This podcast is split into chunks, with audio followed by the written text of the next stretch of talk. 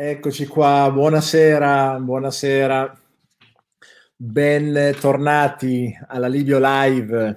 Allora, come di consueto, aspettiamo che la diretta alla sala si popoli. Nel frattempo vi dico subito, cliccate condividi perché stasera in modo particolare ne vale la pena. Mettete condividi, condividi, oppure ricordo com'è la funzione eh, un video party, coinvol- coinvolgete gli altri con un video party, perché um, facciamo qualche passaggio un po' particolare, dai, diverso dal solito, vi garantisco che ne vale la pena, ne vale davvero la pena. Aiutateci, aiutatemi a far arrivare questo messaggio di questa sera in modo particolare alla maggior parte delle persone, ok? Perché abbiamo veramente tanto bisogno di questo, quindi dateci una mano, datemi una mano, lascio ancora qualche... Ciao Nicola, ciao Sabrina, Monica, Lucia, ciao Giuseppe, Sabrina di nuovo, Marco, eh, ciao Marco. Allora, intanto, mentre, ehm, mentre aspettiamo che arrivino, ricordatevi, fate condividi, fate la, la, condividete il video party, perché questa sera ci saranno delle cose veramente tanto interessanti da condividere insieme. Allora, dai, partiamo. Partiamo, partiamo. Allora, um, questa volta, come vi ho già anticipato, vi parlerò da coach, quindi mi metto metaforicamente in testa il berrettino da coach, sapete, ve l'ho già detto. Ciao Beppe! Sapete, eh, come vi dicevo anche le volte scorse, che i miei video sono sempre stati sganciati dal lavoro, non parlo da coach, dicevo, parlo da imprenditore, parlo da, da padre di famiglia, da uh, onesto cittadino, soprattutto da persona, da persona che eh, conosce evidentemente determinati processi mentali e sociali e e che pensa, e che pensa e che analizza e in qualche maniera eh, dà significato a quello che accade nella sua vita. Ora, questa volta qua um, non dico che svesta quei panni, perché comunque li ho sempre addosso, perché continuo ad essere un padre, ma in modo particolare vorrei insieme a voi affrontare eh, finalmente, forse per la prima volta, da coach quello che, che è accaduto. Ok? Um, quindi mi sentirete fare questa sera riferimenti a strategie, a tecniche, anche a corsi, perché insomma il mio lavoro è più di 30 anni che faccio corsi eh, o coaching sullo sviluppo personale, sulla leadership, sulla comunicazione, sullo, sulla crescita, sul, sul, sul, successo in vari ambiti. E eh, ovviamente parlando da coach eh, farò riferimento a queste cose che magari qualcuno di voi conosce perché ha frequentato qualche corso, qualcun altro non conosce, ma vi metterò nelle condizioni insomma di comprendere i riferimenti che, che farò. Ok? Um, ecco, da coach devo dirvi subito, eh, non sono preoccupato. Voi mi avete, mi avete sentito eh, in questi mesi, da quando è iniziato eh, tutta l'emergenza uh, Covid, mi avete sentito anche allarmato, mi avete sentito arrabbiato, mi avete sentito fortemente preoccupato. Ecco, col cappellino da coach devo dire che non sono minimamente preoccupato. Anzi, anzi, ne parlavo proprio oggi in palestra. Mm, penso che da questa cosa eh, uscirà per noi coach mercato e lavoro per i prossimi almeno 5-6 anni. Ok, eh, lo dico sorridendo da coach perché chiaramente sono clienti e mercato, cioè tutte persone, professionisti, ragazzi, ahimè, imprenditori che avranno bisogno di sostegno psicologico, morale, eh, di attenzione, eh, di fiducia, di convinzione, in se stesso, nella vita in generale, di coraggio e così via. Tutto lavoro per un, per un, per un coach. Quindi in realtà io da coach non sono minimamente eh, preoccupato di quello che è accaduto, di quello che, eh, che sta accadendo e che accadrà. Lo sono, ripeto, da, da, genitore, questo sì, tantissimo, da persona pensante, da, citt- da italiano, lo sono, ma questa sera non voglio parlare di questo, non voglio parlare delle mie preoccupazioni, voglio solo da coach condividere con voi le mie analisi, ok? Quindi tendenzialmente che cosa è successo e sta accadendo e come tutto ciò è potuto accadere. Ok? Non entro nel merito del perché, ok? Cioè le motive perché hanno fatto questo, il complotto per i soldi, per il potere. Non perché io non mi schieri, anzi, sono tre mesi che mi sono schierato, quindi se volete sapere come la penso, eh, andatevi a vedere i video prima o se li avete già visti sapete esattamente, perfettamente quale sia il mio punto riguardo questa cosa. Però questa sera non voglio scendere nel merito del perché, ma del cosa e del come. E vorrei fare questa disamina insieme, insieme a voi. D'accordo? Siete pronti? Allacciatevi bene le cinture di sicurezza. Facciamo un bel viaggetto insieme. Ve lo ripeto, condividete questa, questa diretta uh, nei vostri canali, fate la condivisione del video party perché uh, più siamo, fidatevi, più siamo e meglio è. Più siamo e meglio è.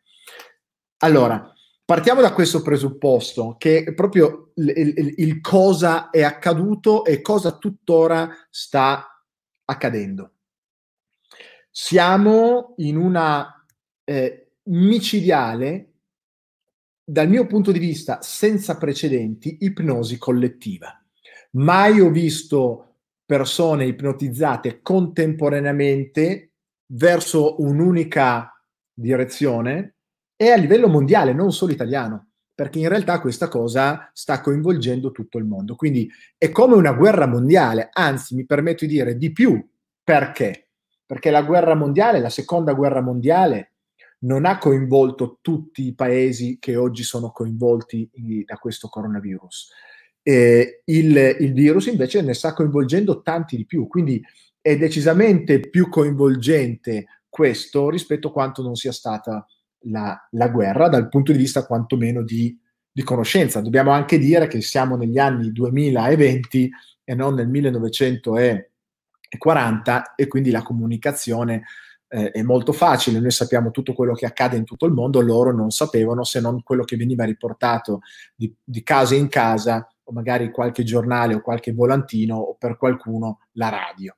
Okay? Quindi non c'è paragone rispetto a questo e forse questo è anche uno dei motivi per cui si è sparso tutto, è accaduto tutto quello che è accaduto. Di fatto siamo all'interno di una, di una incredibile ipnosi collettiva di massa.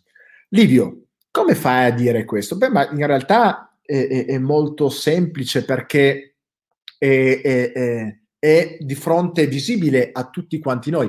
E ora vi spiego, perché intanto cerchiamo di comprendere cosa intende Livio quando, quando parla di ipnosi. L'ipnosi non è altro che uno stato alterato di coscienza, quindi eh, tu non sei esattamente in te stesso, molto consapevole delle cose che accadono, sei in uno stato alterato. Siamo in uno stato alterato di coscienza quando guardiamo la TV, siamo in uno stato alterato di coscienza tendenzialmente quando andiamo in macchina, ce ne accorgiamo perché chissà quante volte sarà capitato anche voi di eh, trovarvi già sotto l'ufficio e dire sono già arrivato, come dire non mi sono accorto di aver guidato, di essere passato da quella strada davanti a quell'edicola come faccio ogni giorno e mi ritrovo assolutamente lì dove dovevo.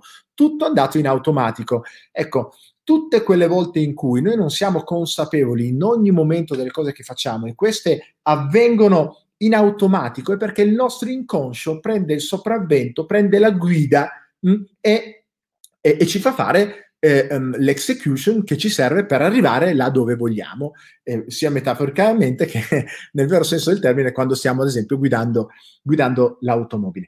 In uno stato alterato di coscienza, quali sono le caratteristiche? Vediamo se anche voi le vedete in quello che sta accadendo. Per me è così chiaro e lampante in quello che sta accadendo eh, da alcuni mesi a questa parte. Eh, accade che in buona eh, sostanza la parte cosciente della mente è, è spenta, è zittita, ok?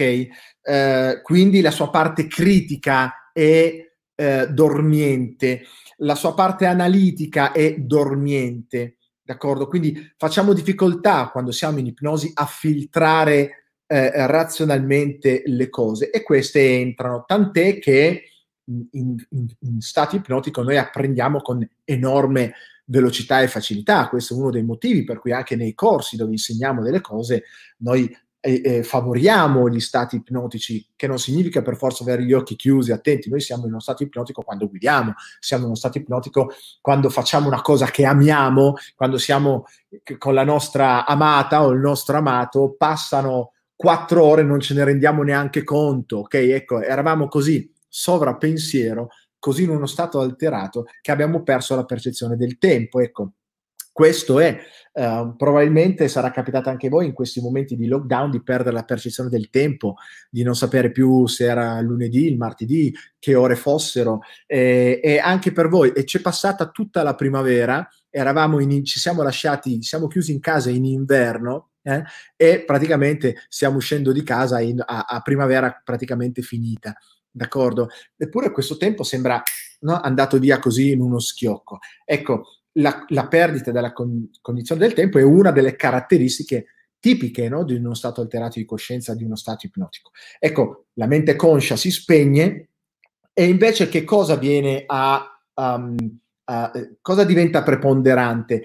La parte che non risponde ma reagisce, la parte istintiva, gli automatismi, l'emozionalità, la pancia esce fuori. Okay? In, questi, in questi contesti noi ci muoviamo in maniera assolutamente automatica. Seguitemi attentamente perché questi passaggi sono davvero importanti e vi chiedo, mentre, mentre vi spiego questa cosa, di iniziare a fare tutti i collegamenti con quello che è accaduto. Ora, io veramente mi, mi metto sopra parte e non do giudizio, non esprimo nessun giudizio, ci hanno fatto questo perché hanno voluto fregarci, perché vogliono il potere, perché il denaro, perché le, le, le, il deep state. Escludo quasi cosa nel senso che stasera parliamo solo di fatti e cerchiamo di analizzarli in maniera il più lucido e oggettivo possibile, d'accordo? Mm? E anche proprio per uscire da questo stato ipnotico. Abbiamo bisogno della nostra razionalità. Ok, quando noi siamo in ipnosi agiamo di automatismi, facciamo le cose senza tanto ragionare e pensare. Perché dico che siamo uno stato ipnotico? Perché guardate, le persone fanno determinate cose, ma non sanno in realtà perché lo fanno. Perché me l'hanno detto? Perché così ehm, sconfiggiamo, tra virgolette, il virus. Ma in che modo lo sconfiggi? Se tu metamodelli eh, le loro risposte, ti rendi conto che sono, che sono basate sul niente, cioè stanno reagendo istintivamente a un qualche cosa. Ma ci arriviamo a comprendere questo, ok?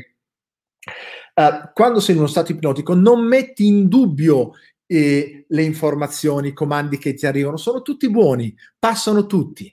Perché? Perché la nostra mente razionale è spenta, non critica più, non metamodella in gergo tecnico, per chi è amante e conosce la programmazione neurolinguistica, la PNL, quindi non mette in dubbio i comandi. Uh, la maggior parte della gente non ha messo in dubbio, l'ha fatto silenziosamente, anzi magari non silenziosamente, ma l'ha fatto, si è chiusa in casa, ci siamo chiusi in casa, abbiamo iniziato a indossare mascherine, ci hanno detto che dovevamo lavarci le mani tutto il giorno, ci hanno detto che adesso ogni volta che entriamo da qualche parte dobbiamo darci quelle cose lì. E se tu pensi che ogni volta che entri in un negozio ti devi dare quelle cose lì, magari lo fai 10 volte al giorno, se lo moltiplichi per un mese sono 30 giorni, sono 300 volte che tu ti dai quella roba lì. Ma cosa accade alle nostre mani se per 300 volte in un mese noi ci mettiamo addosso eh, le spargiamo di, di, di, di, quelle, quella chimica? che ce le brucia, cioè io penso che non avremo più le, le, le, nemmeno le impronte digitali alla fine, ok? La scienza ci dice che nelle nostre mani esiste un microbiota, esattamente come quello intestinale. Quindi ci sono dei microbi, ci sono dei batteri che hanno una loro componente fondamentale perché sono i primi, ad esempio, no, ad, attac- ad, attaccare comunque a, o ad essere attaccati dai virus e così via, no? E quindi sono la nostra prima difesa. Ora, cosa accade? Ecco, le persone non si chiedono questa cosa, la stanno eseguendo esattamente come tendenzialmente una, perso- una persona, Marilyn, va bene se sei fuori ipnosi. Um, um, e quindi che cosa accade? Che ci dicono di fare queste cose e noi non le mettiamo in dubbio, le, diciamo, vi ricordate quando ci hanno detto dobbiamo lasciare fuori le scarpe, dobbiamo, uh, dobbiamo um, um, metterci addirittura il copri scarpe, dobbiamo usare delle scarpe dentro, eh, quelle fuori no, dobbiamo lavarci anche i gatti e gli animali, poi il plexi, adesso ci stanno proponendo delle cose. È pazzesco perché poi lo vedremo sulla base di cosa? È uscita eh, eh, eh questa informazione, ce l'ho qui davanti, ehm, di qualche giorno forse ieri o l'altro ieri, l'OMS che dice no, non dobbiamo usare i guanti perché usare i guanti è peggio. Eh, eh, lo dice oggi l'OMS, quindi l'Organizzazione Mondiale della, della, della, Sanità, ok? Quindi non è una cosa che mi sto inventando io, eh, lo, dicono, lo dicono loro, gli stessi che dicevano dobbiamo usare i guanti, no? Um, ci, hanno, eh, ci hanno detto eh, o comunque sia noi sapevamo che dovevamo avere determinati comportamenti, la maggior parte delle persone li ha semplicemente eseguiti. Ecco, tutto questo mi fa dire c'è veramente un grande stato di ipnosi. Stiamo dicendo che a settembre i nostri figli andranno a scuola con mascherine, eh, a distanza sociale, non si potranno toccare, dovranno stare dentro il plexiglass e non ho visto persone scendere in piazza a ribellare. Io ho pensato, io i miei figli non li mando a scuola se quella è la condizione gli faccio le, eh, l'istruzione parentale e poi andranno a dare l'esame. E tanto hanno anche già fatto le scuole eh, eh, elementari, medie così, e faranno anche un anno, magari farà anche un anno di superiore, non è un problema, ma io a quelle condizioni no, perché poi dopo lo vedremo, è fondamentale non accettare no, una ipnosi quando, quando l'esito di quella cosa non è ciò che noi vogliamo. Ma ci arriviamo. Andiamo ancora avanti. Vi voglio parlare un po' bene di questo stato ipnotico. Avete presente l'ipnosi da... Um, ah, ecco, brava Marisa, vogliamo parlare della temperatura che ci viene misurata e noi ci mettiamo lì con la fronte, questi P ci sparano la cosa in fronte per vedere la temperatura. Stanno dicendo, stanno dicendo che a settembre, uh, se il nostro figlio dovesse risultare uh, febbricitante, viene portato via, non viene rimandato a casa, viene portato via in una struttura che deve no? che deve isolare i positivi, quindi ci portano via i nostri figli. Ma se ci avessero detto questa cosa a gennaio, come avreste risposto? Avreste fatto una rivoluzione, avremmo tutti fatto una rivoluzione, ma oggi no, perché siamo in uno stato ipnotico e quindi la nostra parte critica sta cedendo ad una parte emotiva che è preponderante. Mm? Non sto dicendo, perché non è questa, non è oggi la giornata, non sto dicendo che lo facciano apposta perché non mi interessa, stasera questa cosa non mi interessa, voglio ragionarla puramente da coach per aiutarvi, darvi degli strumenti, ok? Il motivo per cui vi dicevo condividete, condividete sta, questa serata, perché è bene che lo capiscano tutti, chi ha paura, chi non ha paura, chi è pro, pro lockdown, contro lockdown, chi è pro mascherine, chi è contro... perché questo concetto è davvero fondamentale. Nell'ipnosi da palcoscenico, per intendere, io ho, ho, ho, studiato e mi sono dilettato un pochettino anche con quel tipo di ipnosi, non solo con quella che mi serve nel coaching per comunicare in maniera migliore, per far passare determinate cose, per aiutare le persone magari a sbloccare delle proprie risorse personali e così via. Come funziona? Ad esempio, funziona che eh, intanto eh, ti dicono di fare un qualche cosa e lì scelgono le persone più compliant, come si dice, cioè quelle più compiacenti. Ricordate giù Cascadella, allora mettete tutte le mani così e ora a un certo punto vi dirò, vi dico che non potete più staccarle, ok? Ok, ora più proverete a staccarle, più... Ricordate? Anni 80, eh, questa roba. Chi è della mia generazione sicuramente si ricorderà e poi a un certo punto dice, ok, ora provate a staccare e qualcuno ovviamente le staccava ma c'era nella platea con magari 200 persone almeno una cinquantina di persone che rimanevano così. Ok? Lui tra queste sceglieva, eh, adesso non ve lo sto a dire qua i metodi, però sceglieva quelle più compliant, ci sono dei modi ovviamente per accorgersene, e ne portava sul palco una decina. Ok, queste sapeva che avrebbe fatto fare loro qualsiasi cosa. Fare la gallina, fare... La cosa pazzesca è che molte volte il, l'ipnotista si avvicina alla persona e dice adesso quando te lo dico tu devi fare la gallina. E sapete che cosa accade? Che la persona quando arriva lui davanti dice adesso tu farai la gallina, farai la gallina, questa fa la gallina. Magari lui gliel'aveva appena detto. Ok? La questione è perché le persone, anche se eh, glielo dice chiaramente devi, devi fare così, le persone eseguono. Uno, eseguono perché pensano che sia giusto farlo, è, è, è giusto così. Due, non vogliono deludere l'ipnotista perché c'è una parte anche di quelle persone, ricordatevi che sono quelle più compliant, quelle più compiacenti, non vogliono deludere il loro, il loro eh, eh ipnotista. E tre, ci sono quelli un po' che vogliono insomma fare apparire quelli che si calano nel ruolo di quelli che poi fanno un po' i pagliacci, fanno chi fa il pappagallo, chi fa la gallina, chi, chi, chi, fa finta di essere morto, chi fa finta a questo punto di avere caldo e via dicendo. In realtà non fanno finta, semplicemente eseguono degli ordini. Di fatto che lo facciano perché il loro inconscio glielo dice o che lo facciano perché gliel'ha detto l'ipnotista, di fatto lo stanno facendo. Quello è uno stato alterato in coscienza, perché in un'altra circostanza, in un altro momento, se gli avesse detto fai il, fai il gallo, fai la gallina, gli avrebbe dato una testata.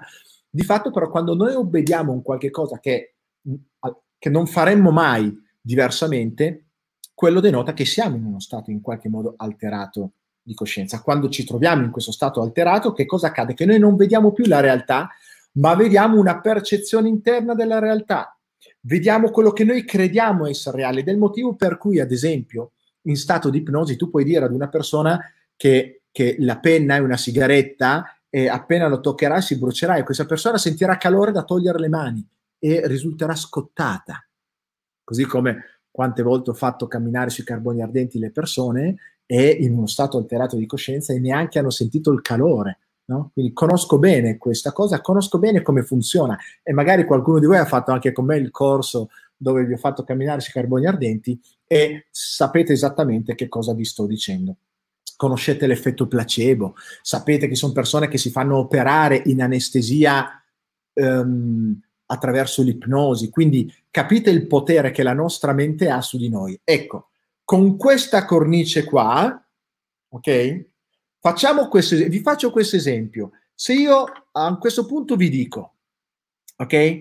Vi dico che ogni volta che dico le parole ogni volta, voi vi sentite sempre più rilassati. Ripeto, ogni volta che dico le parole ogni volta, voi vi sentite sempre più rilassati e inizio ad abbassare la voce. E ogni volta che mi sentite, sicuramente ogni volta che ascoltate queste parole, qualche cosa dentro di voi accade. Bene, in questo istante, mentre vi sto parlando, io so che molti di voi sono in uno stato alterato di coscienza o sono già pronti e predisposti a entrare. Sapete come faccio a saperlo? Per esperienza. Numero uno, qualcuno di voi realmente si sta rilassando. E più si sta rilassando, sentendo me che dico ogni volta, e più la sua mente inizia ovviamente a dare sempre più potere alla parola ogni volta. Ma dall'altra parte c'è anche chi dice: No, Livio, a me non mi freghi. Ogni volta che sento te che mi dici ogni volta, io farò qualche cosa, mi difenderò, mi sforzerò per rimanere dentro di me. Ogni volta che tu dici ogni volta, io mi sforzerò. Bene, che tu ti rilassi o che tu non ti rilassi, in entrambi i casi, fateci caso, però state a- attribuendo alle parole ogni volta un potere speciale un potere che o vi rilassa oppure un potere per cui dovete fare qualcosa per opporvi adesso. Capite?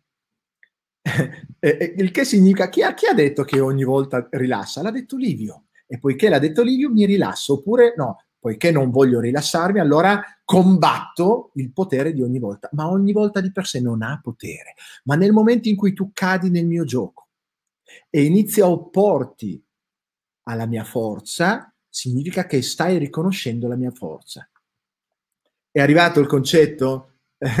esatto, Marilene, se ti ribelli, se ti ribelli tu stai in buona sostanza riconoscendo il, il mio potere che sta cercando di avere effetto su di te. Ok? In un modo o nell'altro io ho eh, scaturito un, ife, un, effetto su di te. Ok? Ecco, questi um, um, in, in un modo o nell'altro tu stai obbedendo eh, a, a, quello che sto facendo, perché ti stai sforzando un qualcosa che in realtà di per sé eh, non ha potere. Non è vero che ogni volta rilassa, ma se te lo dico, rilassa. E se tu ti opponi, significa che secondo te potrebbe rilassarti e ti devi sforzare per non farlo. Ecco, questo è quanto basta spiegarvi, eh, da, da, da, spiegare, per poter comprendere le cose che adesso vi dirò rispetto allo stato ipnotico in cui ci siamo trovati e continuiamo a trovarci, ok? Perché noi stiamo in realtà accettando eh, di eseguire, di fare delle cose che non sono ok. Non era ok stare a casa e non uscire, dai, non era ok um, che ci dessero delle multe, non era ok um, stare lontani, non poter dare un bacio, un abbraccio ad una persona cara. Um, um, non è ok indossare delle maschere al netto del fatto che poi fa anche male.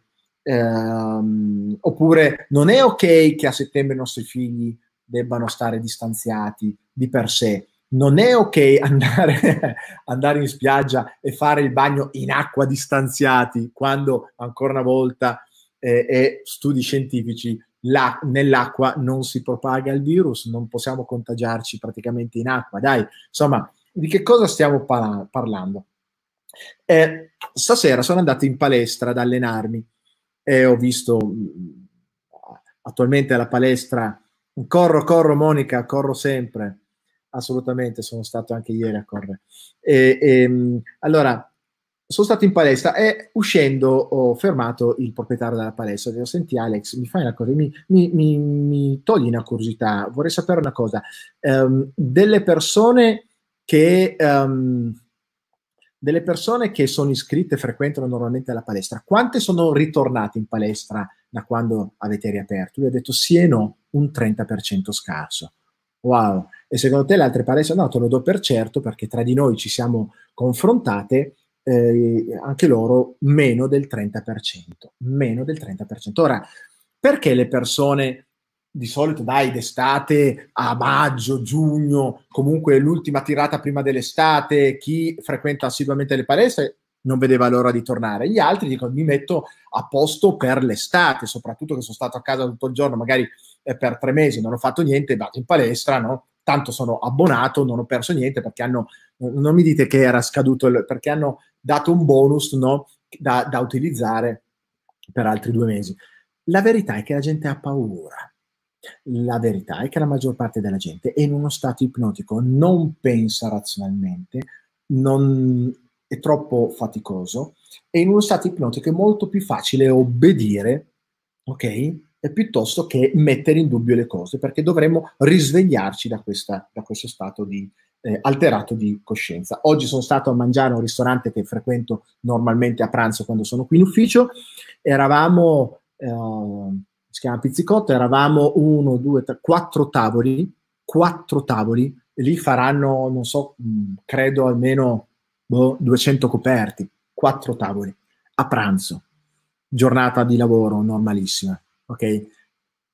La gente ha paura quando ne parlo con i miei amici, ma va Livio, sei, sei, sei esagerato, sei... no, non sono esagerato, io guardo la realtà, non, mi, non, non, faccio riferimento a quella piccola nicchia di persone a me vicina che magari fa queste cose, studia queste cose, e è stata meno suggestionata e così via, ma devo fare riferimento con la popolazione intera e quindi guardo tutti quei posti che normalmente erano popolati no? da noi italiani e che adesso non sono assolutamente eh, eh, popolati. Okay? Quindi tutte queste cose sono una, una, realtà. Ora, questo è quello che è accaduto. Seguitemi. Eh, Ilaria mi chiede, fai una diretta su come rimuovere i pensieri negativi. Non è detto che non la faccio perché di tanto in tanto, eh, guarda, eh, Simone mi dice, noi ristoratori siamo a meno 50-60%, meno 50-60%, esatto. Um, io il mio lavoro è anche questo, svegliare, fare attenzione e rimanere attenti, significa uscire dall'ipnosi, vedere la realtà per quella che è e poi prendere le proprie decisioni. Ora, vi ho spiegato il cosa, adesso viene il come. Cioè la domanda è questa, Livio, ma come è stato possibile che questo accadesse? Come è potuto accadere? Come può accadere questa cosa? Perché non usciamo fuori? Come, come è stato um, possibile che uh, sia accaduto tutto ciò? Beh, c'è una parola che spiega tutto, me l'avete sentita evidentemente già dire mh, mm, mh, mm, tante volte. La parola è, ditemela voi, come è stato possibile? Qual è stata la leva fortissima che ha portato in ipnosi la maggior parte? Esatto, Marilense, bravissima. Abbiamo paura. ma per i nostri familiari. Ecco, lei dice adesso per i nostri familiari. Eh, ci, ci arriveremo a questo punto perché è molto importante. È la paura. Eh, non dico che hanno usato la paura, ma noi siamo entrati in uno stato di, eh, di panico, di paura, ok? E quando entriamo in uno stato di paura siamo scioccati. Lo shock è uno degli elementi, bam, fondamentali dell'ipnosi, ok? Perché? Perché annulla la parte razionale per qualche istante e reagiamo istintivamente, emotivamente. Lì entrano in gioco le parti um, rettili, okay? cioè vecchie, antiche proprio, primordiali del nostro cervello. Quindi non la parte uh, nuova del cervello, quella che si è sviluppata poi dopo, la, il nostro raziocinio, la capacità di analisi, di capire, no? di indagare, no, la parte istinti- istintiva, istintuale, quella che ci deve salvare no? Dalle, dai veri problemi. Bene, uh, quindi non ragioniamo e rispondiamo. La paura ha attivato quel senso, ripeto, primordiale di difesa, ok, per il quale uh, siamo più emotivi e meno mentali, reagiamo di più e non rispondiamo alle situazioni. L'istinto di, di sopravvivenza prevale, ok? Chi ha frequentato di voi il mio corso una volta per tutte, ecco che faccio qualche riferimento ai corsi come vi avevo anticipato all'inizio, lo faccio a beneficio soprattutto di chi l'ha già seguito il corso. Um, uh, al corso spiego molto bene, adesso qui ve lo riassumo, però eh, durante una volta per tutte impiego tre giorni, no? Cioè impieghiamo, eh, usiamo tre giorni per comprendere che le paure si, alla fine si riconducono tutte le, tutte le paure, la paura della, pro, della, della, disapprovazione, della vittoria, della sconfitta, uh, la paura di rimanere soli, la paura di sbagliare, la paura, tutte le forme di paura, la paura dello sconosciuto, del giudizio degli altri, le possiamo inglobare, cioè fanno parte di due macro paure, che sono veramente quelle più più profonde, antiche in noi, che sono la paura della morte e la paura dell'amore, di perdere l'amore, di non essere amati.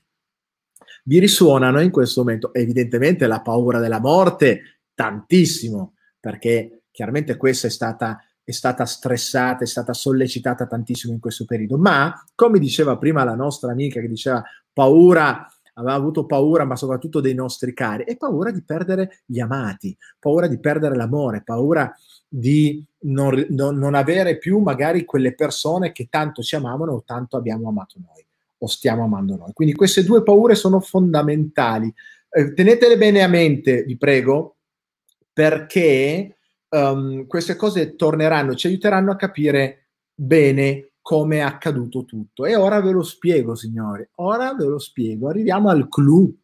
Abbiamo capito che siamo in uno stato ipnotico, abbiamo capito che questo è stato dovuto, come è potuto accadere, perché ci siamo lasciati prendere dalla paura. Abbiamo avuto paura o per noi o per i nostri cari o per il nostro lavoro. La paura ci ha portato lì. Io stesso sono scivolato qua, perché nonostante io negassi alcune cose, non negavo il virus, ma negassi e nego tuttora la narrazione fatta di numeri, fatta di, di, di ciò che è realmente accaduto, dei fatti, in qualche maniera, nell'esempio che avevo fatto prima, io stavo dando valore a quella cosa, negandola, o non negandola, ma opponendomi ad essa, ho dato valore a questo. Quindi eh, non mi escludo io stesso per quanto sia schermato. È chiaro che poi ho capito, ho fatto il mio lavoro, la mia elaborazione, ho mantenuto il mio pensiero, sono andato ad informarmi,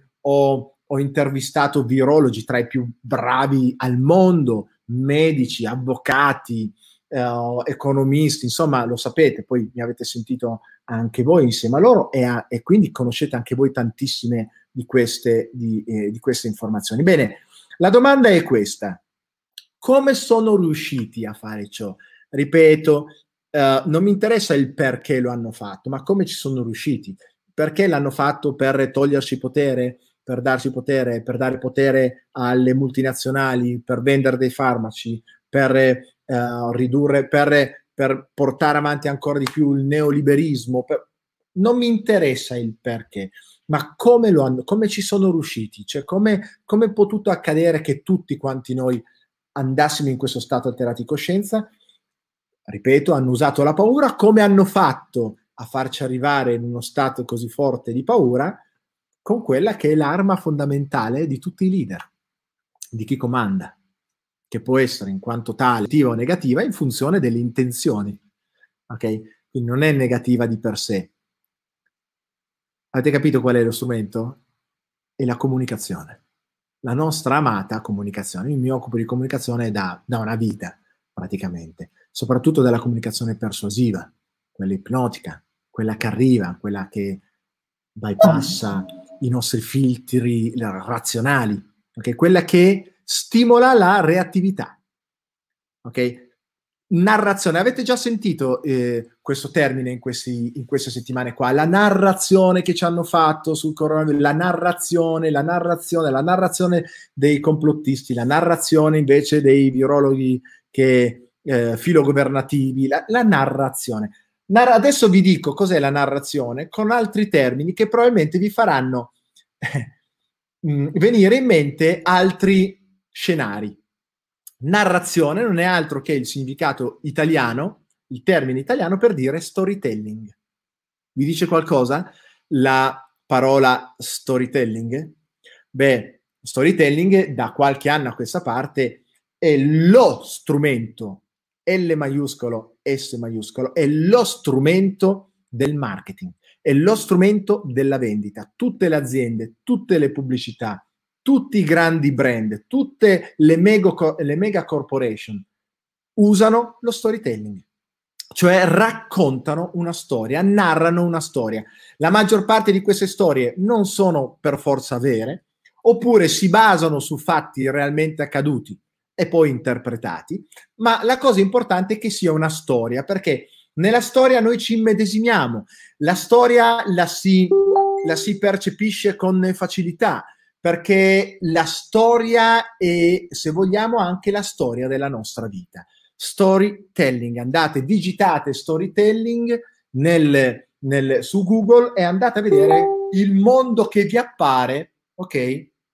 per quanto riguarda lo storytelling. Ora vi svelo come funziona lo storytelling e vediamo se troviamo dell'affinità con quello che è accaduto a noi, ok?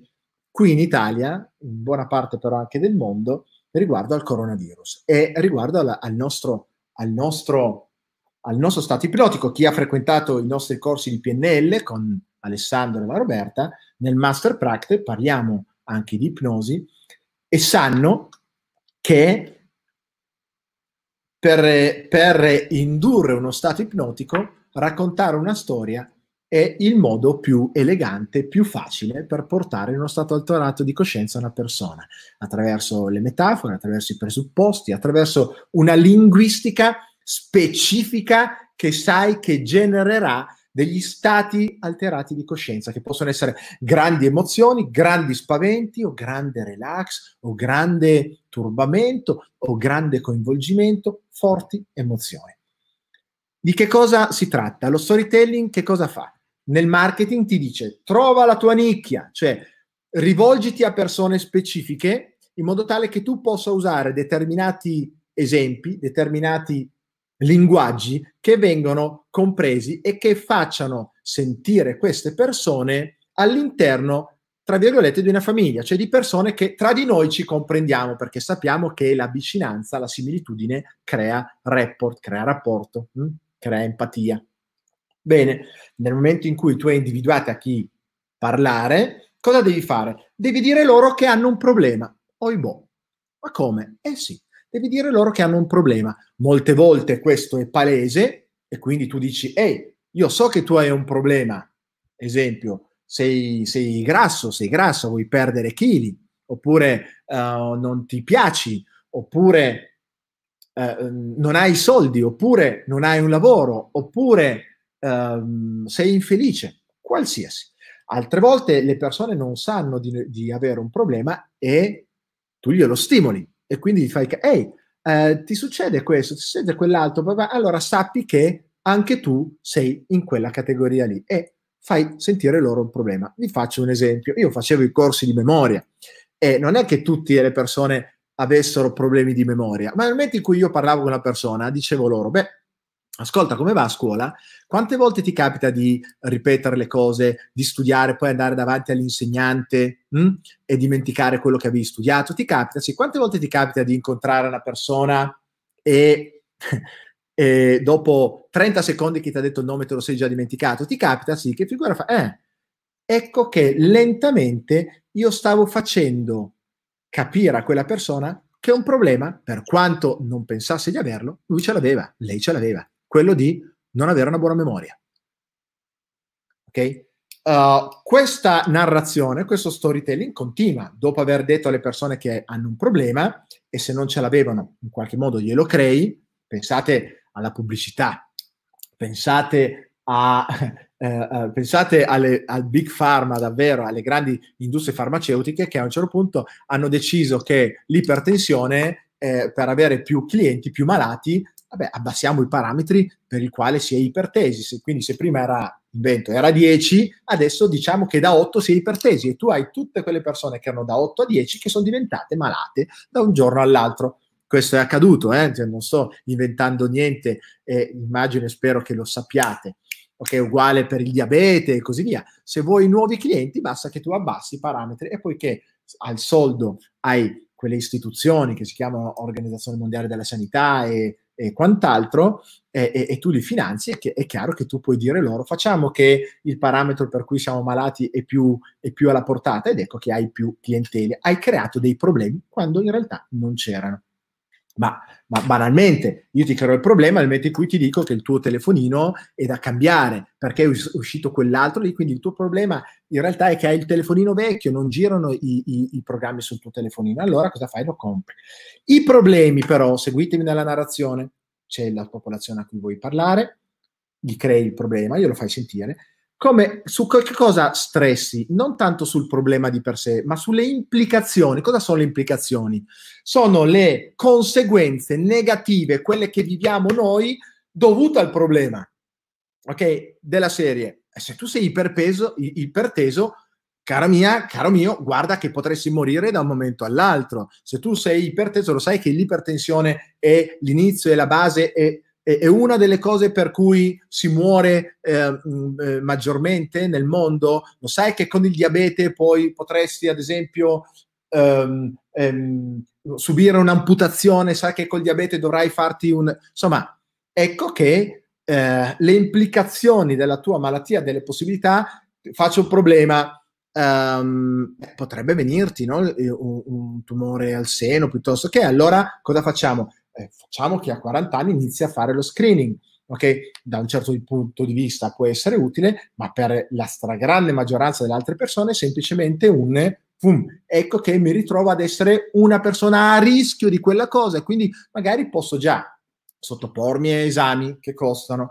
sottopormi, magari non costano a noi, ma costano alla sanità pubblica, quindi costano e fanno guadagnare, eh, eh, magari iniziare magari un, un, protocollo di prevenzione che tutto costa eh, ed ecco qua. Qual è l'implicazione? Che se ti dovesse venire, poi sì che allora è grave. Mi seguite? Quindi le implicazioni sono quelle che vanno stressate affinché le persone si muovano a seguire quello che tu quello che vogliono che tu faccia.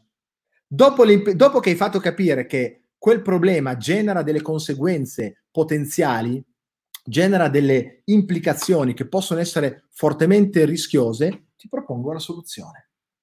La soluzione è fare quell'esame, eseguire questo protocollo, prendere questa medicina, prendere questo farmaco, può essere comprare quel nuovo um, telefonino, può essere, può essere eh, comprare il nuovo, un nuovo abito perché non vanno più la zampa di elefante, non va più la vita bassa, adesso c'è la vita alta, se porti la vita alta sei uno sfigato, implicazione la gente ti prenderà in giro, non ti, non ti sentirai più bene con te stessa e, e non, ti senti, non, ti sentirai più a tuo agio, non sei più alla moda, quindi alla moda non piacerai più alle persone, ti sentirai solo, bla bla bla bla. Questi sono i messaggi che ti, vi posso far arrivare. Quando ti do la soluzione, io ti parlo della soluzione, ma ti faccio vivere l'ultimo step, che sono i benefici della soluzione. Quindi ti dirò che se comprerai il nuovo telefonino ti sentirai fighissimo, potrai navigare velocemente, potrai fare delle fotografie ancora più belle rispetto a quelle che, che potevi fare prima, potrai eh, incamerare e eh, tenere maggiori dati rispetto a quanti ne tenevi prima, potrai comunicare con gli altri devices, potrai fare delle cose col tuo abito nuovo, potrai sentirti cool, potrai sentirti figo, potrai sentirti molto meglio. Se farai questa cosa ti sentirai sollevata perché eh, starai bene e se non starai bene, vedi, l'hai capito prima, quindi puoi entrare dentro il processo di, di cura di quella potenziale iniziale malattia, bla bla, insomma questo è lo storytelling, come viene utilizzato, e ve lo, ve lo dico perché lo so, l'ho studiato, l'ho praticato, lo insegno. È lo storytelling del marketing, è lo storytelling che serve a vendere un qualcosa, a vendere un'idea, a vendere un servizio, a vendere un prodotto. E vi posso garantire, funziona, funziona da Dio, funziona da Dio, funziona da Dio. Tutte le pubblicità sono fatte con questo principio. Ti fanno, eh, non ti dicono che hai un problema, te lo fanno percepire perché? Perché sono bravi, perché usano tutte quelle che in programmazione neurolinguistica vengono chiamate sottomodalità. Quindi ti, ti espongono a delle immagini, ti espongono a delle musiche, ti espongono a delle sensazioni che vengono ancorate con il prodotto che ti viene proposto. Bene, ehm, vogliamo vedere questo cos- come si è manifestato all'atto pratico rispetto al coronavirus, perché è interessante fare questi accostamenti e questa è una riflessione che voglio fare insieme a voi. Vi dicevo la nicchia, la nicchia chi è? Beh, gli italiani. Rivolgiamoci ovviamente agli italiani, diciamo loro, parte una narrazione che esisteva un virus, e poi bellissimo perché la narrazione ha cambiato, perché prima non, no, non arriverà a noi, qua è tutto quanto tranquillo, poi in realtà arriva. Arriva questo virus.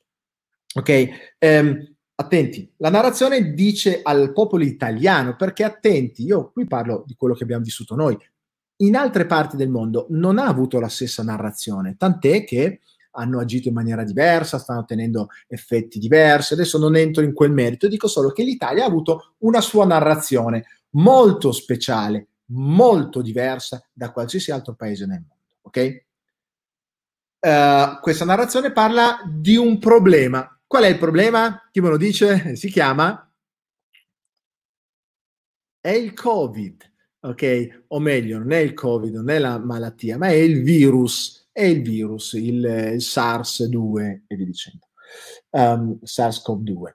Um, il virus è il problema e ce l'hanno detto in tutti i modi. Ci hanno detto, vi ricordate, soprattutto all'inizio, il nemico invisibile il nemico invisibile, ci hanno detto che eravamo in guerra, hanno usato delle, delle parole forti, ricordate le sottomodalità di cui parlavo prima? Eh? Sono arrivati in maniera fortissima. Ecco che questo impatto di un nemico invisibile, provate a pensare a un nemico invisibile, non lo vedi? Come fai a proteggerti da un nemico invisibile?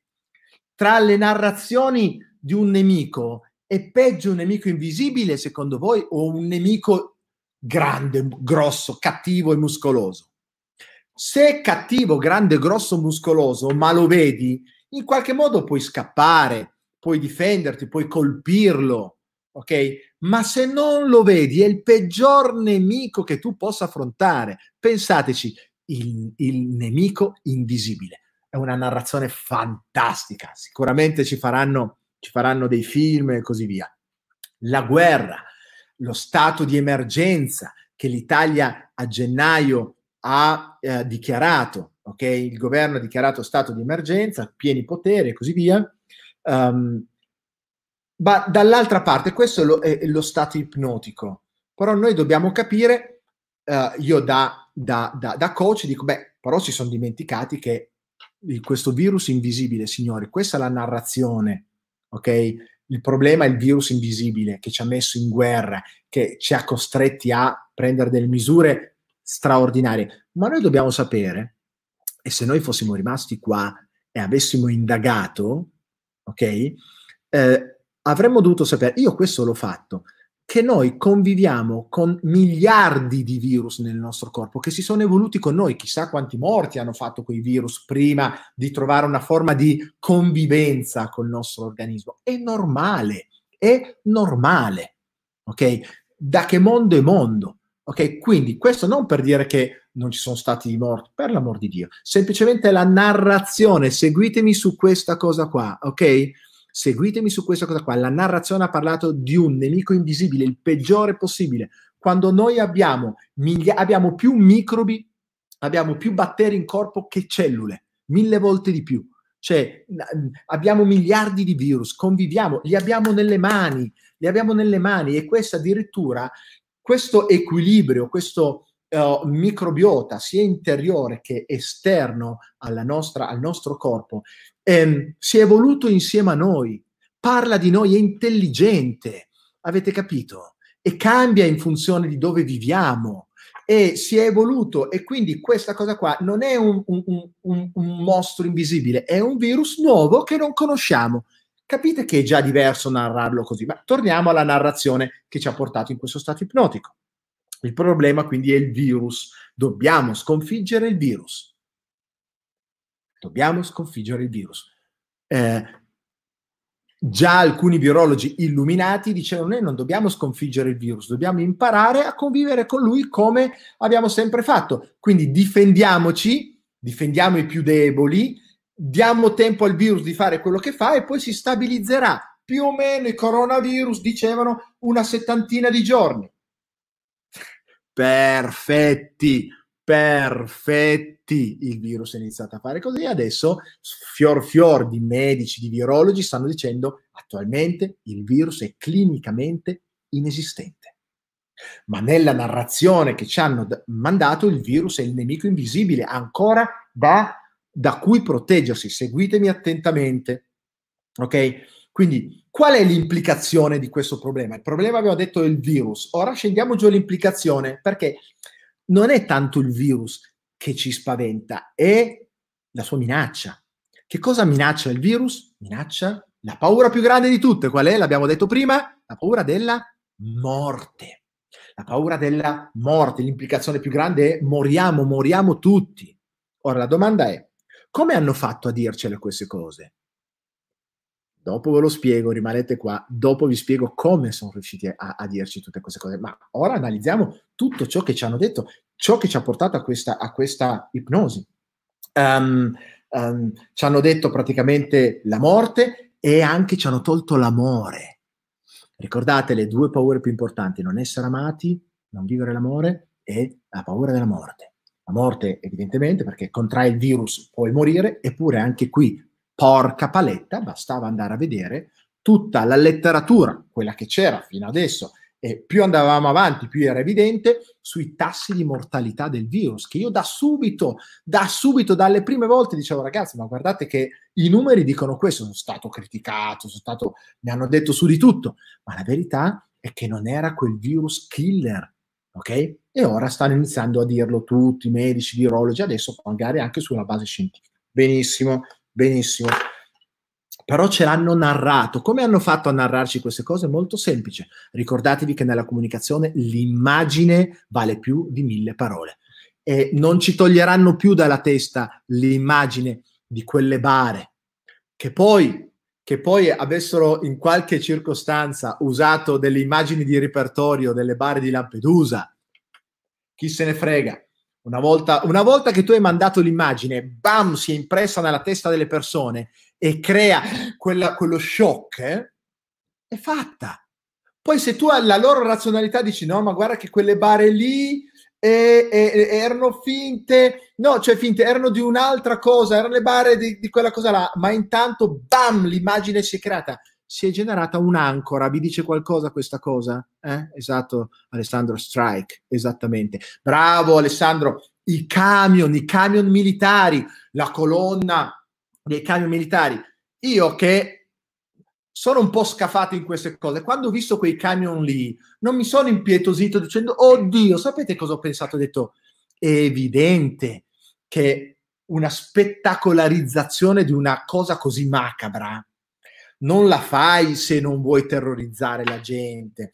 Se non vuoi terrorizzare la gente, non fai sfilare quei camion uno dietro l'altro così e non mi dire che era urgente farlo. Dai, non mi si prende per il culo. È chiaro che è stato fatta ad opera d'arte, è stata una spettacolarizzazione e quindi io vado, dopo vi dico con che arma ho fatto questo e ve la consegno, così vi do anche un'arma per fare altrettanto voi prima di finire, ok? Uh, vi ricordate i video degli ospedali? I video degli ospedali, anche quelli, immagini di repertorio, di gente che studia il virus, addirittura eh, eh, negli Stati Uniti, stessa cosa, hanno fatto girare, credo anche qua in Italia, le stesse immagini che parlavano di un ospedale che però era lo stesso che, anche che, per altri ospedali in altre parti del mondo. Ma su, ma dai, mi viene da ridere eh, ce l'hanno narrato con gli esperti, gli esperti andavano dicendo questo virus è pericoloso, questo virus, guai a chi osa dire che guai, oscuriamo la narrazione forte delle persone che sono autorevoli. Chi sono le persone autorevoli? Sono le persone con i titoli e che vanno in tv, quale, alle quali noi diamo determinato potere. I cadaveri nei sacchi, le persone imbutate a testa in giù, uno scempio. Quelle immagini lì, se non vuoi terrorizzare la tua gente, non le farai mai vedere.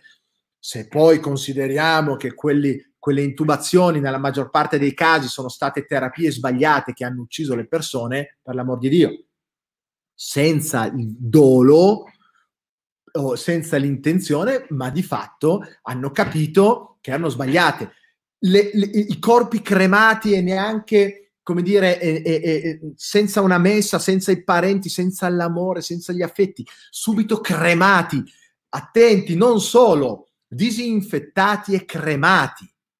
Piccolo dettaglio, è stato invece proprio grazie alle autopsie che hanno vietato, hanno cremato subito i corpi, questo è un fatto, eh, non, è, non è una mia opinione, hanno cremato subito i corpi, hanno vietato le autopsie ed è stato per qualche disubbidiente, ok, che comunque ha fatto le, gli esami autoptici, che hanno scoperto che non si trattava di, nella maggior parte dei casi, di polmonite interstiziale, ma, si, ma era praticamente eh, eh, eh delle, delle, embolie, delle eh, trombosi nei, nei vasi sanguigni.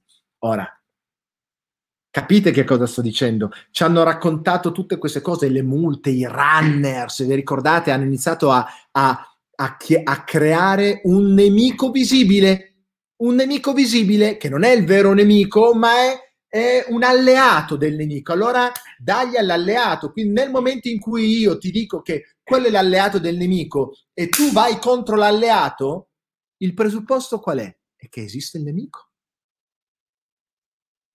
Quindi dagli al runner, dagli a chi scende giù e fa il giro un po' più lungo per andare all'S lunga invece che andare alla COP, ok?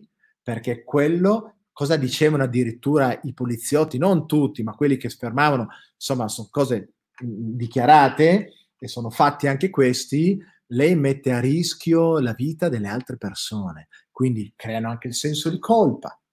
Ok? Seguitemi, eh, seguitemi. Queste sono le implicazioni. A questo punto la soluzione. Fantastico, abbiamo la soluzione. Quali sono state la soluzione? Il lockdown.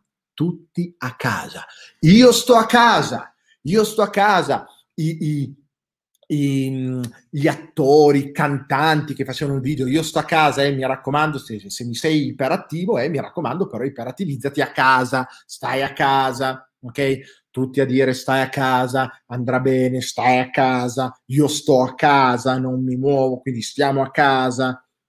Soluzione, uh, le intubazioni, um, soluzione, la cremazione, soluzione, uh, le multe, perché anche questa era la soluzione, i droni, gli elicotteri, quando tu vedi che, che mh, movi, mo, mobili, mobilitano droni, roba che non si è mai vista, ma magari li avessero usati per beccare, per beccare i malviventi, cazzo, qua scusate la parola, ma ci sta, avrebbero dovuto usarli, no? Um, eh, eh, eh, per, per, e, e, dovrebbero, adesso mi aspetto in futuro che li usino, non possono usarli per andare a prendere i runner.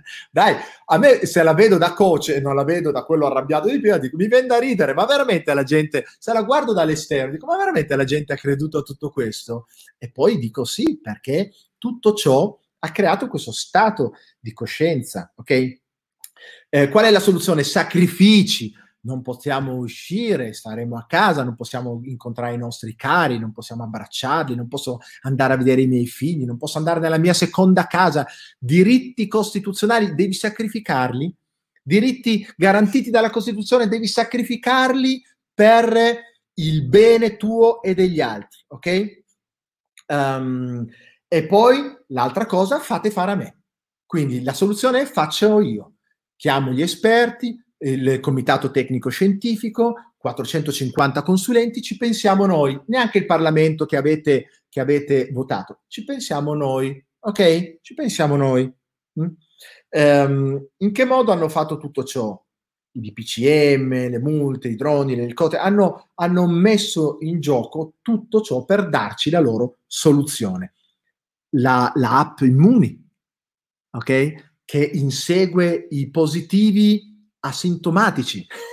Mi viene da ridere. È notizia di questi giorni l'OMS, di nuovo, lo fantastico OMS, che non si sa più che, che, cosa debba dire, che notizia di ieri e di oggi, l'OMS uh, dice che gli asintomatici non possono trasmettere il virus. Ba-ba! Ma allora che cazzo serve immuni? Ok, ma allora perché ci, si sono accaniti? Il, il, c'era, come si dice, il governatore qui della regione Emilia-Romagna, Bonaccini, che diceva staneremo, staneremo i positivi asintomatici e li metteremo al sicuro, cioè li isoleremo come modello TSO e così via. Gli asintomatici che non trasmettono i virus, quelli lì, ora ancora una volta, signori, um, abbiamo bisogno di comprendere che quella è la soluzione che ci hanno dato. Posso pensare che qualcuno che magari non cade in quell'ipnosi dice ma io quella soluzione lì non ne ho bisogno perché forse non ho quel problema lì, forse quel problema lì non c'è, non esiste. E quali sono i benefici? Ovviamente il beneficio è tornare alla normalità.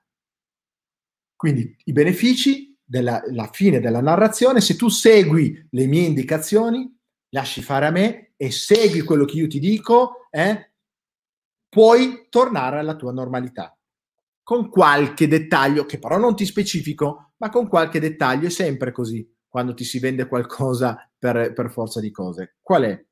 Beh, molto semplice, sarete un po' più poveri, hm? perché, perché la verità è che la mia soluzione, eh, l'helicopter money, non c'è, non esiste, il bazooka non c'è, i, migliaia, i fantastrigliardi che ci hanno detto non ci sono. Avete visto? Devono ancora arrivare la, la cassa integrazione di mesi fa e così via. Tutti quei fantamiliardi dove sono? Cosa chiedete? Tra di voi ci sarà qualcuno che ha, che ha un'attività in proprio, no? che ha un'azienda, che ha un libro. Dove sono i soldi? Eh, li avete presi? Se li avete presi, vi servono? Sono abbastanza? Vi ripaga quello che tutta questa narrazione ha creato?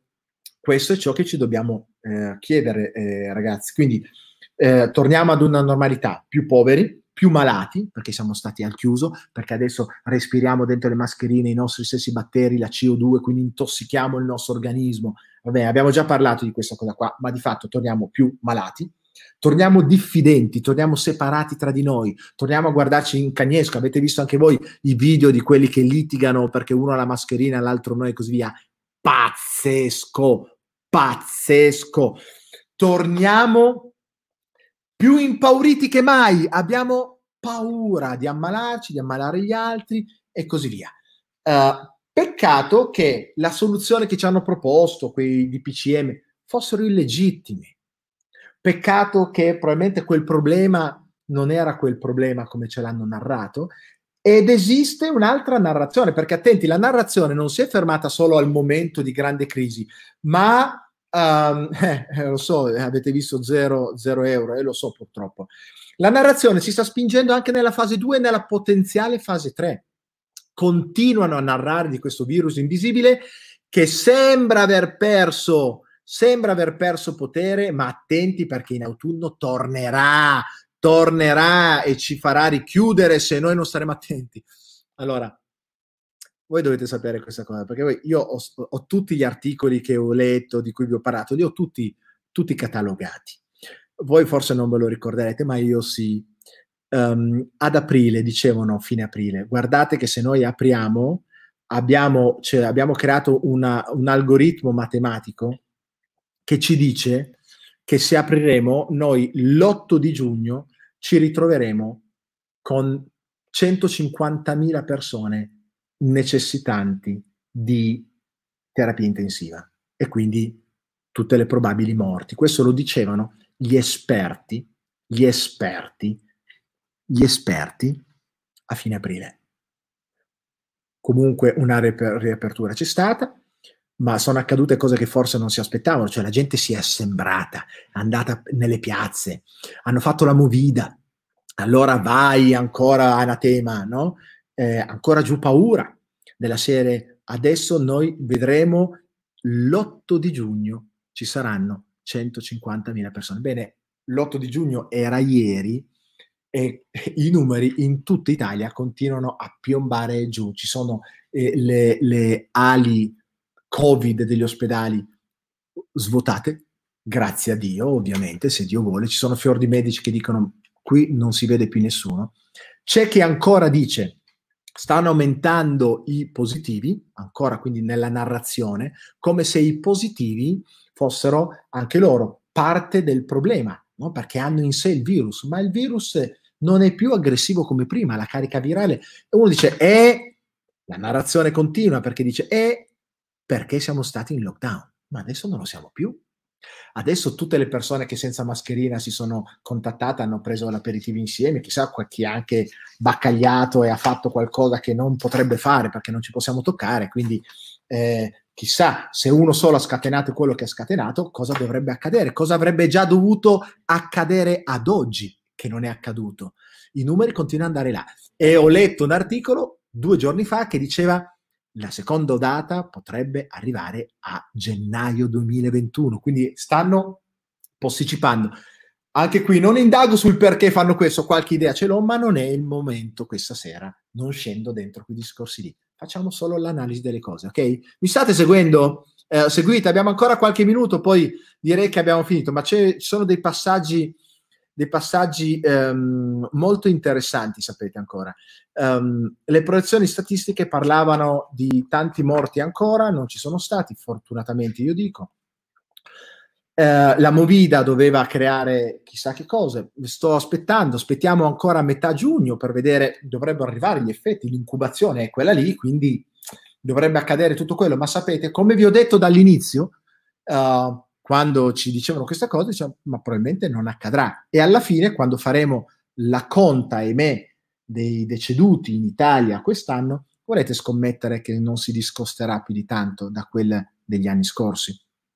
Ma questa è un'altra narrazione. Perché dico un'altra narrazione? Perché come mai qualcuno è caduto nell'ipnosi e fortunatamente, grazie a Dio, qualcuno no? Io mi sento di essermi tirato fuori abbastanza in fretta, non ci sono caduto ho avuto, ho toccato con mano, l'ho percepita, ma fortunatamente sono rimasto sveglio e ho fatto di tutto, ho fatto veramente di tutto, il motivo per cui vi ho chiesto in modo particolare questa sera di condividere questi video e di farlo vedere il più possibile, perché sapevo che si sarebbe generata una cosa di questo tipo, sapevo, avevo il sentire, non mi chiedete da che, da che cosa, ma il sentire era profondamente quello, che sarebbero accadute delle cose spiacevoli, che aprivano eh, ahimè, ad un, un precedente molto pericoloso.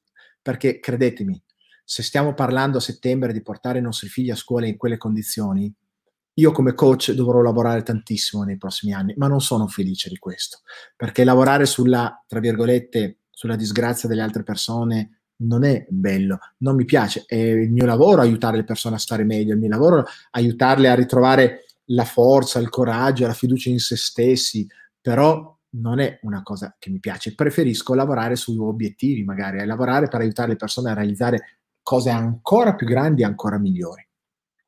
Detto ciò, vi ho detto che esiste anche una narrazione. Signori, guardate che è sempre esistita. Da subito fior fior, fior fior di virologi, epidemiologi e di medici dicevano, signori, e io alcuni ve ne ho presentati, uno veramente tra i tanti, grandissimo come una casa, Giulio Tarro, ok? Che è stato messo alla berlina, ah, non vale niente e così via. Eh, vi ho portato Rainò, vi ho portato um, eh, Manera, vi ho, parla- portato Bacco, insomma abbiamo parlato con, con parecchi medici, esperti e c'erano già persone che a febbraio ci raccontavano una narrazione diversa. Non che il virus non esistesse, ma dicevano, signori, è un coronavirus. Vero che non lo conosciamo, ma se noi ci atteniamo alla letteratura, è più facile che accada quello che la storia ci racconta piuttosto che cose mirabolanti che potrebbero anche essere, ma sono più improbabili. Sentiamo cosa dicono anche gli altri. La narrazione alternativa cosa raccontava? Diceva un coronavirus un po' più di un'influenza, forse, ok, ma gestibile, gestibili con determinate terapie e l'avevano anche già proposte. Guarda caso hanno trovato di nuovo ancora adesso informazione di ieri e oggi che il cortisone poteva essere un'ottima, un'ottima un'ottima soluzione, però non entro nel merito medico perché mm, non, non ne so niente. Um, qual è però il concetto? Che l'altra narrazione era disponibile, eh? Era disponibile. Parlava di una settantina di giorni, parlava di teniamo, tuteliamo le persone più deboli, ma esattamente come accade con l'influenza. Sapete che l'influenza nel mondo ogni anno miete ben più di mezzo milione di vittime questo coronavirus ha, ha fatto 350, 370, 400 mila vittime, ok? E ora sta morendo, esattamente come fa l'influenza che ha il suo ciclo e poi va via. Molti medici da subito hanno detto questo e sono ovviamente stati tacciati come eretici, disgraziati, li hanno zittiti, gli, han, gli hanno di, detto su di tutto, ma quella narrazione diversa c'era. Ma per chi c'era? Non c'era per tutti, perché se tu eri dentro un'ipnosi, non la potevi vedere.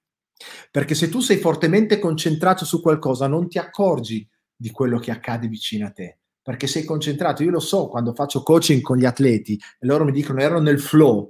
Quando sei nel flow, sei in uno stato ipnotico. In quel momento hai sentito dal pubblico che dice: Ma che pubblico? Io non lo sento in quel momento lì il pubblico. Sono talmente concentrato. Ecco, quando noi siamo in quello stato ipnotico, noi possiamo sentire anche le cose più chiare, palesi, non le vediamo voi non avete idea di quanti messaggi io ho ricevuto di persone che mi hanno detto: Ma Livio, ma come fai a dire certe cose?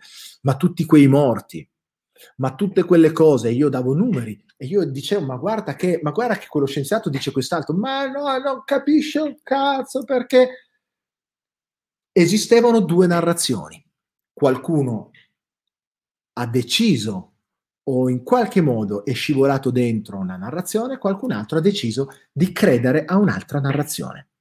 Personalmente io ho creduto a, ad un'altra narrazione, a una narrazione che parlava di un virus non letale, che si diffondeva molto facilmente, che attaccava precisamente alcune categorie di persone che dovevano essere messe in riparo. Una narrazione che oggi dice le mascherine non solo non servono, ma sono dannose una narrazione che dice eh, dovevamo fare le autopsie sono state vietate e dalle autopsie abbiamo scoperto che come poter guarire o, o, o quantomeno non danneggiare ulteriormente quelle persone. Una narrazione che parla di oggi possibilità di curare chi dovesse anche presentare sintomatologie gravi con plasma iperimmune o altre, o altre terapie risultati efficaci, eppure c'è l'altra narrazione ancora che dice ci vuole il vaccino. Ma pure ci sono fior di esperti, gli stessi che dicono questo, che sanno che questo virus muta e che non ha senso fare un vaccino per un virus che muta. L'AIDS ne è una prova, la SARS e così via. Non esistono vaccini perché lui muta. Ok? Questo muta velocemente, quindi un vaccino inutile, pure nell'ipnosi la maggior parte della gente, se oggi ci fosse un vaccino che li metta in grado di metterli in sicurezza, correrebbero tutti a farlo. E se non è ipnosi questa, ditemi voi che cosa è ipnosi. Se non è ipnosi il fatto di fare qualcosa che non ha senso, tu glielo spieghi razionalmente, ma loro reagiscono con l'istinto di chi si vuole salvare, se non è ipnosi questa, ditemi voi che cosa è ipnosi. Non fa una grizza. Sì o no? Bene, eh, io ho due cose da dirvi. Una, qual è, stato, qual è stata l'arma, Livio, che ti ha permesso di non cadere in questa ipnosi? Tenere acceso il cervello e usare quello che in PNL viene chiamato Semplice, metamodello. Il metamodello non è altro che mettere in discussione le cose che ti vengono dette, indagarle, capirle in profondità. C'è un virus invisibile che ci uccide tutti. Oh, ma ci uccide tutti? Davvero tutti? Poi vai a vedere i numeri e dice no, non uccide tutti, uccide gli anziani, uccide le persone con soprattutto tre patologie, uccide ragionevolmente persone che hanno aspettativa di vita di qualche settimana. Non uccide tutti. Eh, ha una letalità altissima, poi fai i conti, guardi le statistiche e dici ma a me non risulta questo, io se faccio i conti risulta un'altra cosa.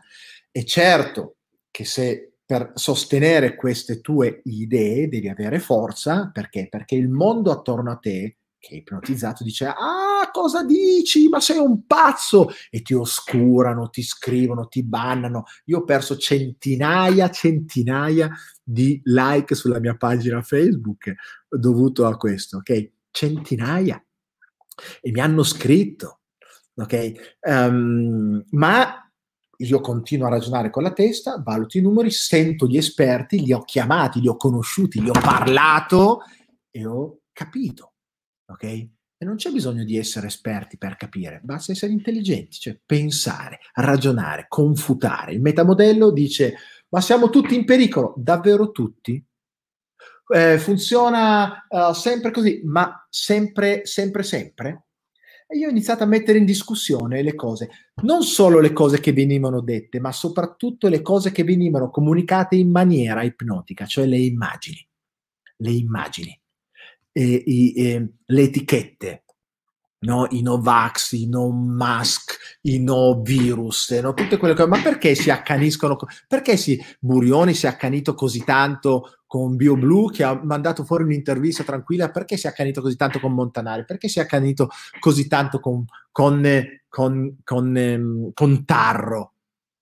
E poi sapete, anche qui, facendo sempre metamodello, che mi ha tenuto qua sulla, nella testa, non era il momento di andare nell'emozione, era il momento di stare nella testa, di stare sveglio, di non seguire la, la, la narrazione che mi mandava in sovraccarico di informazioni paurose, quindi bam, uno stato alterato, ma dovevo stare desto, sveglio, quindi metamodellare ok?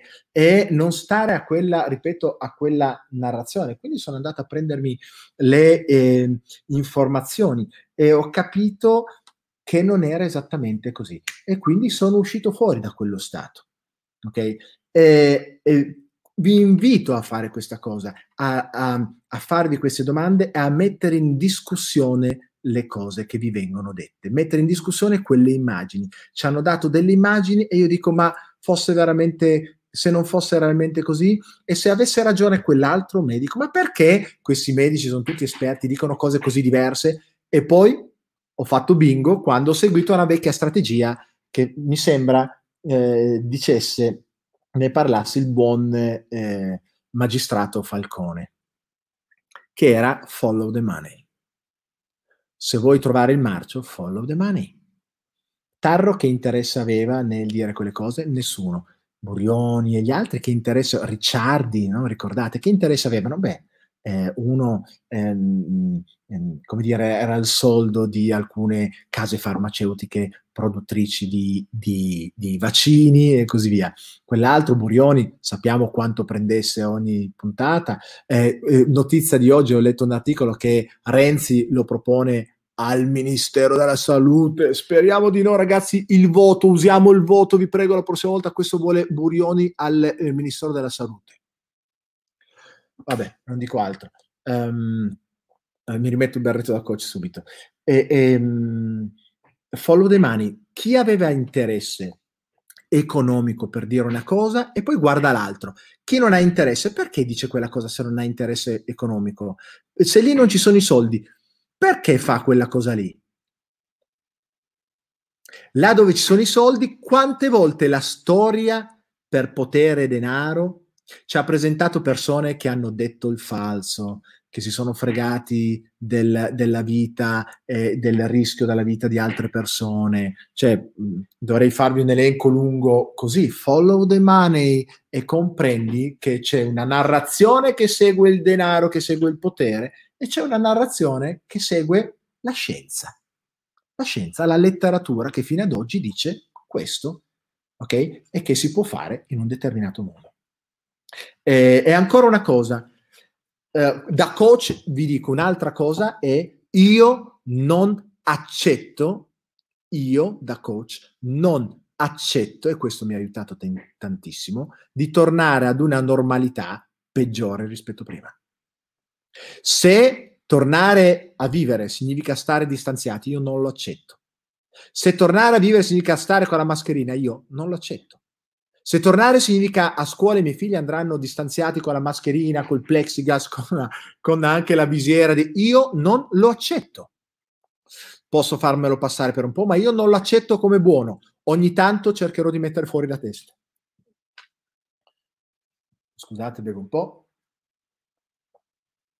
Io disobbedirò, io disobbedisco. Non, non, accettavo anche di stare a casa, non andare a correre, ve lo ricordate? Non accettavo di, di preferire di respirare l'aria di casa invece che respirare l'aria fuori per avere il mio sistema immunitario più forte.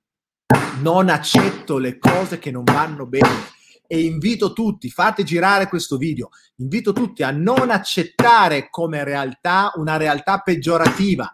Per cosa? Per vincere la paura di, un, di, un, di una implicazione probabile di un problema che non è un problema, ma ci è stato narrato come tale.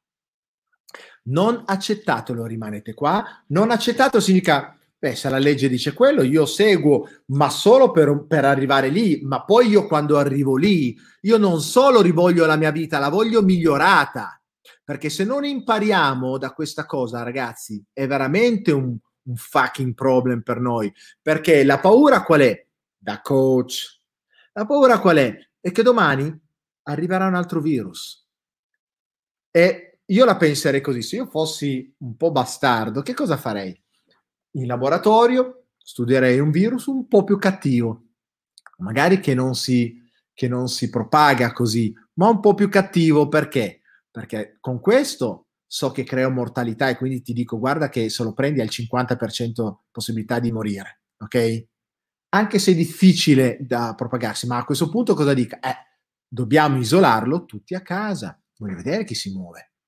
E nel momento in cui metto la, la, la mortalità a, a ancora più alta, non lo so, però ecco, se dovessi scrivere un, un giallo romanzato, io scriverei una cosa così, è molto credibile. Allora dico, se voglio fare soldi, li faccio così, se voglio potere, lo ottengo così.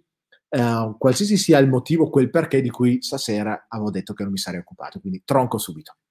Voglio chiudere questa diretta con un'ultima cosa. Siete tantissimi ancora in diretta, vi ringrazio. Mi auguro che vi sia piaciuta eh, questa, questa, eh, questa, cavalcata insieme stasera.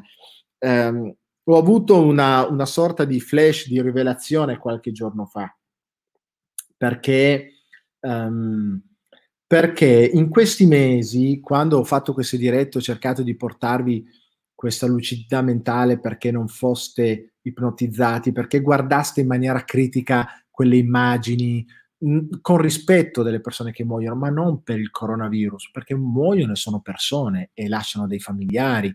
Adesso però si stanno muovendo molte delle famiglie che stanno denunciando, eh? stanno denunciando il governo e Conte perché? Perché li hanno intubati che non dovevano, perché non gli hanno fatto fare le cerimonie eh, funebri, perché li hanno cremati, no? perché per tutta una serie di, di motivi. Adesso si svegliano, mi spiace, cavolo, sono morte delle persone, forse sarebbero morte lo stesso, non entro dentro questo questo, però per rimanere svegli dobbiamo metamodellare la realtà, dobbiamo metamodellare la comunicazione, non solo quella verbale, ma quella di immagini che arriva e chiederci, ma è veramente così? Ma se non fosse così, se ci fosse un'altra narrazione e se volesse significare qualcos'altro e se vado ad indagare quei numeri davvero mi, di- mi diranno queste cose? Mm? Eh, e ho capito una cosa, vi dicevo, no? ho avuto un flash. Io ho provato delle strane sensazioni durante questi mesi con i miei video perché mi sono sentito un po' solo, abbandonato, perché mi sono sentito, um, mi sono sentito, um, come dire, di combattere per un qualche cosa, ho tralasciato il mio lavoro. Chi lavora con me lo sa, ho tralasciato il mio lavoro. Mi sono occupato di questa cosa perché l'ho ritenuta più importante. È come se fosse, mi avessero chiamato per una missione, per una crociata buona e io avessi lasciato tutto per andare in questa crociata nella quale credevo e credo tuttora. Eh, credo in un mondo migliore, credo in persone migliori, credo in persone più evolute, capaci di non scendere così in basso. Vedete, io, um, io uso l'ipnosi, io conosco l'ipnosi. Chi lavora con me sa che c'è un diktat in Echis e questo origina da me, che nelle visualizzazioni, negli esercizi dove si, si chiede alle persone di lasciarsi andare e di entrare più facilmente e profondamente in questi stati, non venga mai fatta un'azione di vendita, mai fatta una chiamata all'azione che, che sia vantaggio dell'azienda senza che ci sia un passaggio filtrato dalla razionalità delle persone. E lo dico con grande orgoglio perché ci sono miei colleghi nel mondo e non solo in Italia che invece lo fanno perché funziona, semplicemente. Quindi fai un sacco di soldi in più, fai iscritti in più ai tuoi corsi e così via. Nei miei corsi non lo vedrete mai. Perché per me il lavoro che faccio è una missione. E vi posso garantire che aver tralasciato quest- il mio lavoro in questi mesi, cioè la mia missione, è perché questa chiamata qua l'ho sentita ancora più forte. E io vorrei fare una chiamata all'azione a ognuno di voi, perché video da solo non fa tanto, ma se mi auguro che questo video verrà visto da decine di migliaia di persone, quindi aiutatemi in questo, vi prego, eh, decine di migliaia di persone che stanno più attente, che metamodellano, che um, decidono a quale narrazione voler dare retta, uh, creano una, una, popolazione più attenta e quindi tutto sommato eh, sarà più difficile che qualcuno possa mettere in atto azioni anche con un, un secondo fine. Ok? È fondamentale che noi uh, rimaniamo svegli. Ok? Alle volte è dura, ci vuole coraggio, ci vogliono consentitemi il termine, le palle, ci va stomaco, come dicono negli Stati Uniti, um, you, have, you have to, to have guts, ok? Uh, devi avere stomaco. Um, ci vuole coraggio. Coraggio per andare contro tutti e, e, e per venire criticato fortemente, per venire bannato, per rischiare di perdere magari il tuo profilo. Io col mio profilo ci lavoro eh? e quindi mh, ho rischiato di perderlo sapendo che lì ci ho investito un sacco di, di, soldi, un sacco di tempo e avrebbero potuto cancellarlo da un momento all'altro, potrebbero cancellarlo da un momento all'altro, ma quando ci vuole ci vuole e bisogna essere disposti, così come dei medici oggi eh, sono disposti a mettersi in gioco pur di dire la verità. E Zangrillo, no? il primario del San Raffaele, dice: oh, Se volete che io stia zitto, sto zitto, però devo dire la verità, io sono un medico, ho fatto un giuramento no? e devo dire la verità come medico. Ebbene, la mia rivelazione è che in 32 anni praticamente che faccio il lavoro che faccio, da sempre lotto contro i mulini a vento. Parlo di vivere meglio, di prendere la vita nelle proprie mani, parlo di ognuno di noi ha un tesoro dentro, ha tantissime ha tantissime eh, risorse, insegno nei corsi ad avere più fiducia in se stesso, insegno al corso una volta per tutte, ad esempio, a, a, a, sconfiggere la paura, ad essere più leader, a imparare a decidere nella vita, ad esempio in questo caso decidere se credere ad una narrazione o ad un'altra, a come, a come nutrire ciò che eh, si contrappone alla paura della morte, alla paura di non essere amati. Ok? insegno queste cose e da sempre ho trovato persone che mi hanno allontanato, che mi hanno detto ma cosa vai, ma cosa dici, um, tutte cavolate, eh, ma vai a lavorare e, e, e, e, ovviamente le cose che dicevo sono un po', si, per, si perdono, no? Per una persona che viene a un corso ce ne sono probabilmente 10.000 che dicono tutte stupidaggini. E, e probabil, probabilmente per una persona che guardava i miei video ce n'erano almeno 10.000 che dicevano ma tu sei un pazzo, sei un eretico, è meglio che stai zitto, tu invochi le persone, invogli e, e le incoraggi a disobbedire, invece dovete stare a casa tutti e poi appellavano magari con qualche mala parola. Ed è la storia della mia vita. È la storia della mia vita ehm, dire e, e, e battermi per delle cose che sono importanti anche quando la moltitudine non la pensa così. Eh, ricordate, un, un, eh, ricordate il, il, Beautiful Day del 2012 per chi conosce questo evento che facciamo ogni anno, il mondo alla rovescia. Ecco, io ho, da sempre vivo nel mondo alla rovescia, cioè nel mondo che eh, è vissuto da poche persone, che vedono il re nudo e si accorgono che il re è nudo, gli altri non se ne accorgono, sono ipnotizzati e continuano a vederlo tutto bello agghindato con eh, il, il, il, suo, con il suo scettro, con la corona e col suo mantello eh? e, di Ermellino. Il re è nudo, per me il virus ad oggi lo è sempre stato, in modo particolare adesso il virus è nudo. Ehm, quindi aiutatemi a far sì che quelle persone che, che stanno sveglie e non si fanno ipnotizzare quantomeno da adesso in avanti, uh, possono essere centinaia di migliaia, milioni, possibilmente tutti gli italiani, che non, che non si creda alla narrazione.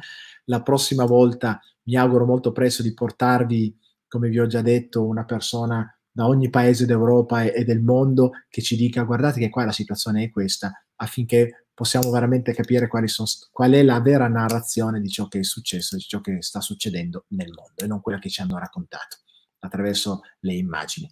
Um, io vi ho detto tutto quello che volevo dirvi, eh, grazie per essere stati con me fino adesso, ho sforato di mezz'oretta di nuovo, mannaggia, eh, volevo essere più veloce ma poi mi sono fatto prendere, eh, spero che vi sia piaciuto, spero di aver soddisfatto le aspettative che vi ho creato.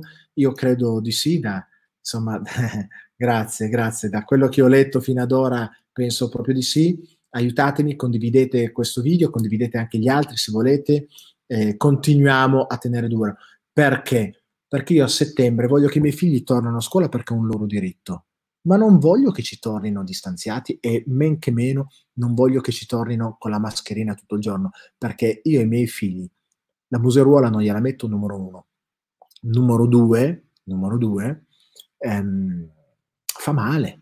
Quindi da coach, da coach che si occupa di salute, dico no, i miei figli non gliela metto. Quindi ehm, rimaniamo svegli e se anche solo pensiamo così, creiamo una forma pensiero energetica così forte che porteremo il virus a, a, a, fare il suo decorso e andare e le persone che devono decidere a decidere la cosa migliore. Ok? Vi aspetto e vi rimando alla prossima um, Livio Live che è, è, programmata a questo punto, ve le programmo tutte il, il lunedì, sappiatelo. Eh? tranne oggi, però vorrei metterle tutte lunedì alle 9 di sera, così non guardiamo la TV, ci intratteniamo noi, vi porto degli ospiti e ci sta che magari però faccia anche qualche cosa estemporanea, ma ve lo dico in giornata, eh, in un orario possibilmente che si possa frequentare, se ho qualcosa da dire extra, ve lo dico come, come dire, come eh, edizione straordinaria, come fanno i telegiornali. Edizione straordinaria eh, coronavirus e magari vi parlo di qualche cosa di speciale così come ho fatto questa sera. Se no, la Livio Live uh, ritornerà alle ore 21 il prossimo lunedì. Ok? Vi bacio, vi voglio bene e mi raccomando, mm, sempre, sempre attenti, sempre svegli. Ciao ragazzi.